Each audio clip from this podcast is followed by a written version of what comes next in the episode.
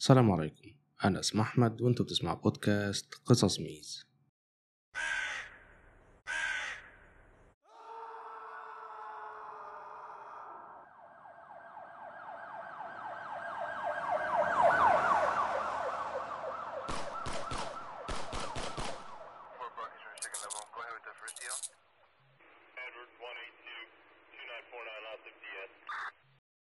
أهلا بيكم في الحلقة رقم تسعة من الموسم الجديد من قصص ميز. حلقة النهاردة هي الحلقة الأخيرة قبل بداية أجازة منتصف الموسم. وهترجع قصص ميز إن شاء الله بعد أسبوعين من دلوقتي. وأتمنى إن يكون الموسم عجبكم لحد دلوقتي. قضية النهاردة فيها أحداث مجنونة ومرعبة. واسم حلقة النهاردة قلعة أوسوفيتش. ومن غير ما أطول عليكم يلا بينا نبدأ. في يوم 3 أغسطس سنة 1915 وفي خلال الحرب العالمية الأولى بص الجندي الروسي فلاديمير كوتلينسكي واللي كان عنده 21 سنة من ورا جدران قلعة أوسوفيتش الضخمة في بولندا. وقدامه كان نفس المشهد اللي كان بيشوفه خلال الست شهور اللي فاتت وهي الفترة اللي قضاها في القلعة. المنظر كان عبارة عن غابة ضخمة مليئة بالمستنقعات محاوطة المكان كله. الغابة دي كانت مليانة خنادق حفرها الجنود الألمان وكانوا بيستخدموها عشان يستخبوا من الهجمات ويطلقوا الهجمات بدورهم وكانت الخنادق دي عبارة عن شبكة متعرجة وبتلف حوالين قلعة أوسوفيتش وكان فيها حوالي 7000 جندي ألماني. وفي خلال الحرب العالمية الأولى كان الروس بيحاربوا الألمان وكان الألمان كانوا بيحاولوا بكل قوتهم إن هم يستولوا على قلعة أوزوفيتش من الروس. وده لأنها كانت موقع استراتيجي رائع مع خط سكة حديد بيمر من خلالها وطريق رئيسي قريب منها جنب النهر واللي بيعني إن الجانب اللي بيمتلك القلعة دي هيتم مساعدته بشكل كبير في نقل الإمدادات الحربية الحيوية والقوات في المنطقة. ولكن على الرغم من المحاولات المتكررة للجنود الألمان لاحتلال قلعة أوسوفيتش خلال الست شهور اللي فاتوا فكل مرة كان بيتم ردعهم بواسطة القوات الروسية. واللي كان عددهم حوالي 900 راجل جوه القلعة. وعلشان كده في اليوم ده الصبح لما كان فلاديمير بيبص من فوق السور كان الوضع باين وكأن الروس والألمان وصلوا لاتفاق بحيث إن مفيش واحد يهاجم الطرف التاني ولا أي حد يخرج من القلعة في الفترة دي. وفي الحقيقة الأسابيع اللي فاتت الحرب فيها كانت قليلة جدا. حتى إن الجنود الروس جوه القلعة بدأوا يزهقوا. وكانوا بيخرجوا من باب القلعة الجانبي لمحاولة صيد الأسماك في النهر القريب. ولكن في اليوم ده الصبح وفلاديمير واقف بدأ يلاحظ حاجة غريبة بتحصل في واحدة من الخنادق القريبة من القلعة. الخندق كان على بعد أمتار قليلة منهم وهو كان قادر يشوف الناس اللي فيه بوضوح. كانوا مجموعة من الضباط الألمان وكانوا متجمعين مع بعض وكانوا باستمرار بيبصوا للأرض تحتهم. ولكن فلاديمير ما كانش قادر يشوف هما بيبصوا على إيه. الجنود الألمان كانوا بيبصوا على الأرض وبعد كده بيبصوا على السماء وبيحركوا إيديهم. فلاديمير ما كانش عنده أي فكرة عن اللي كانوا بيعملوه.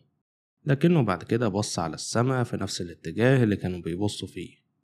كان يبدو إن السماء زرقاء وعادية ومفيش أي حاجة تثير القلق.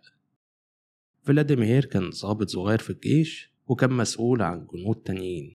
ولكن بسبب عدم خبرته فما كانش بيعتبر زعيم حقيقي جوه الجيش.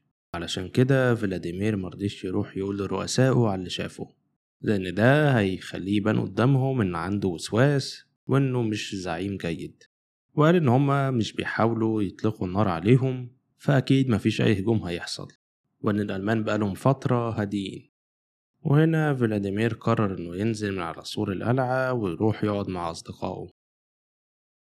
وبعد تلات أيام وتحديدا الساعة أربعة الصبح لاحظ الجنود الروس اللي كانوا ماسكين دورية الحراسة في الليلة دي بعض الحاجات الغريبة اللي بتحصل في الضلمة قريب من المكان اللي كان فيه القوات الألمانية.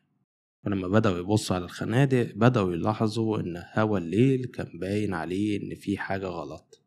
كان في حاجة أشبه بالضباب ولأن الدنيا كانت ليل ومفيش شمس فأكيد ده مش بسبب الحرارة فبدأ الجنود الروس يشكوا إن في حاجة غلط وبدأوا يستدعوا المزيد من قوتهم.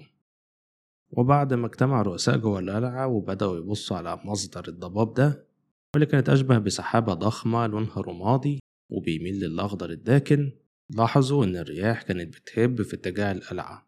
الجنود الروس ما كانش عندهم أي فكرة عن الشيء ده ففضلوا واقفين وبيتفرجوا في صمت. وهما بيتفرجوا بدأوا يلاحظوا إن الغيمة دي وهي بتلمس أي نبات بتعدي عليه زي ورق الشجر أو الأعشاب الطويلة في المستنقع. كان بيتحول لونهم لأسود وبيدبل وبعدين بيقع قدام عينيهم.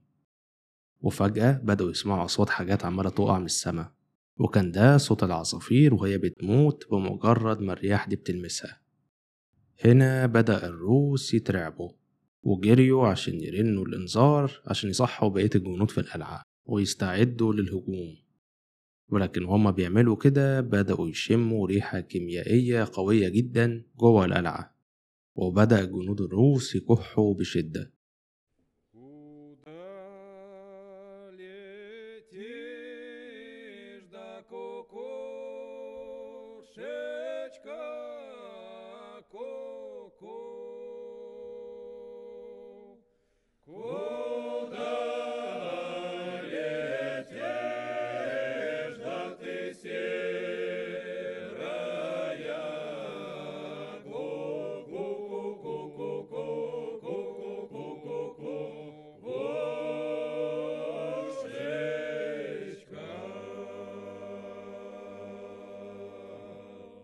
بعد كده هيتضح إن اللي فلاديمير شافه وهو السلوك الغريب بتاع الضباط الألمان قبل تلات أيام وهما كانوا متجمعين وبيتفرجوا على السما فكانوا بيستعدوا لهجوم كيميائي على حصن أوسفيتش.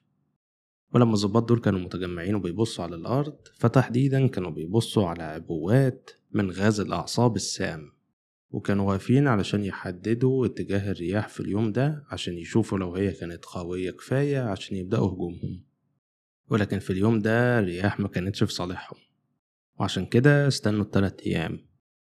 وفي يوم 6 أغسطس سنة 1915 الساعة 4 الصبح كانت الرياح في صالحهم. وبدأوا بإطلاق الغاز. الغاز ده كان أسوأ غاز ممكن أي حد يواجهه في ساحة المعركة. كان اختراع جديد وكان مزيج من غاز الكلورين وغاز البرومين. غاز البرومين وغاز الكلورين لوحدهم سامين جدا وممكن يقتلوا أي حد. ولكن لما بيتم خلط الغازين دول مع بعض بيبقى أخطر بكتير.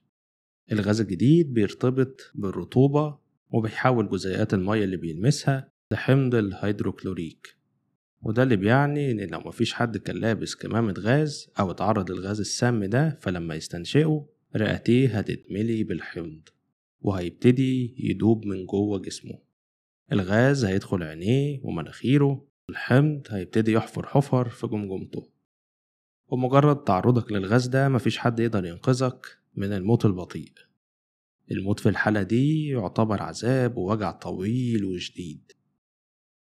في الوقت ده من الحرب العالمية الأولى ما كانش لسه في استخدام واسع للأسلحة الكيميائية ونتيجة لكده فالجيش الروسي ما كانش مزود بكمامات غاز بينما الألمان مستعدين بكمامات.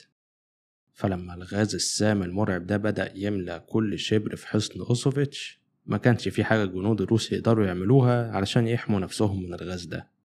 وبسرعة بدأ الجنود ينزفوا من عيونهم وبقهم وودانهم وبدأوا حرفيا يكحوا أجزاء من رئتهم. وبسرعة الروس جوه الحصن بدأوا يعرفوا إن هما بيتسمموا. أما بالنسبة للجنود اللي ما كانوش اتأثروا فورا بالغاز ده فبدأوا بسرعة يقطعوا صنهم ويغطسوهم في المية ويلفوها حوالين وشوشهم. لكن اللي ما كانوش يعرفوه إن اللي بيعملوه ده كان بيزود الوضع سوء. وده لأن الغاز بيرتبط بجزيئات المية في القمصان وبيتحول لحمض. الروس كان محكوم عليهم بالموت تماما. كانوا محاصرين من كل الجهات من بره الأسوار. وجوه الحصن كان الغاز بيقتلهم. فلاديمير كان واحد من الشباب اللي لسه واقفين جوه الحصن وكان بيحاول ياخد نفسه بره الشباك. وبدأ يلاحظ إن الألمان خرجوا من الخنادق وبدأوا يضربوا الرشاشات والمدافع بتاعتهم على الحصن. وبدأ الألمان يوصلوا لباب الحصن ويقتحموه. هنا فلاديمير بدأ يحس بالغيظ وقرر إن هما لو كده كده هيموتوا فمش هيخليها موتة سهلة بالنسبة للألمان. وبينما الألمان بيجروا على الحصن فلاديمير ساب الشباك وجري بسرعة للساحة المفتوحة جوه الحصن واللي كان فيها مئات من الجنود الروس اللي كانوا لسه عايشين. كانوا متسممين من الغاز وبيعانوا ولكنهم كانوا لسه واقفين. فلاديمير راح لهم وبرغم من إنه ما كانتش رتبته كبيرة إلا إنه قال لهم إن دي لحظتنا وإن إحنا كده كده هنموت. الكلام ده خلى مية جندي اللي كانوا واقفين يفتحوا باب الحصن ويواجهوا الألمان. الناس دي كانت بتنزف من عيونها وبقها ومراخيرها وكانوا في حالة بشعة. فلاديمير شرح لهم الخطة وبسرعة فتحوا باب الحصن وبدأوا يجروا اتجاه الألمان وهم بيصرخوا ومعاهم سكاكين في إيديهم. في الوقت ده الألمان بره كانوا متوقعين إن الهجوم الكيميائي هيقتل الروس بسرعة وإنهم هيفتحوا باب الحصن وهيلاقوهم كلهم ميتين. فلما لقوا فجأة إن باب الحصن اتفتح قدامهم وناس ملطخين بالدم خرجوا ومعاهم سكاكين بيجروا في اتجاههم وكانوا عمالين بيصرخوا الألمان اتفزعوا. وفي الحقيقة جنود الألمان شعروا بالرعب بسرعة شديدة لدرجة إن هم سابوا أسلحتهم وبدأوا يجروا في اتجاه الخنادق. وفي الوقت ده بدأ فلاديمير وجيش الموتى اللي معاه في قتل الجنود الألمان واحد ورا التاني. وبمجرد ما نفذت ذخيرتهم بدأوا يمشوا بشكل عشوائي في اتجاه الألمان وكانوا بياخدوا الأسلحة الألمانية المرمية في الأرض ويقتلوهم بيها. ولما وصلوا للخنادق اللي كان فيها الجنود الألمان بدأوا يصطدموا بالأسلاك الشايكة اللي حوالين الخنادق في الوقت ده واحد من الجنود الألمان حدف رمح على فلاديمير. فلاديمير كان في حالة بشعة ولكنه كان لسه واقف على رجليه. وخد أقرب سلاح في الأرض وبدأ يضرب نار على الجندي الألماني. وفي اليوم ده تمكن الروس من تحقيق الانتصار وجعل الجيش الألماني يتراجع. وبمجرد تراجع الجيش الألماني فأمر فلاديمير جنوده بالانسحاب للحصن وأمرهم يدمروا الحصن وقال إن هم لو مش هيقدروا يحتفظوا بيه فمش هيسيبوه للألمان. وبالرغم من إصاباته البشعة إلا إن فلاديمير نجا. وتم تكريم فلاديمير فيما بعد بأعلى وسام عسكري في روسيا على شجاعته وشجاعة الجنود اللي معاه. ولحد يومنا ده بتذكر الأحداث دي في الأغاني والمسلسلات في جميع أنحاء روسيا.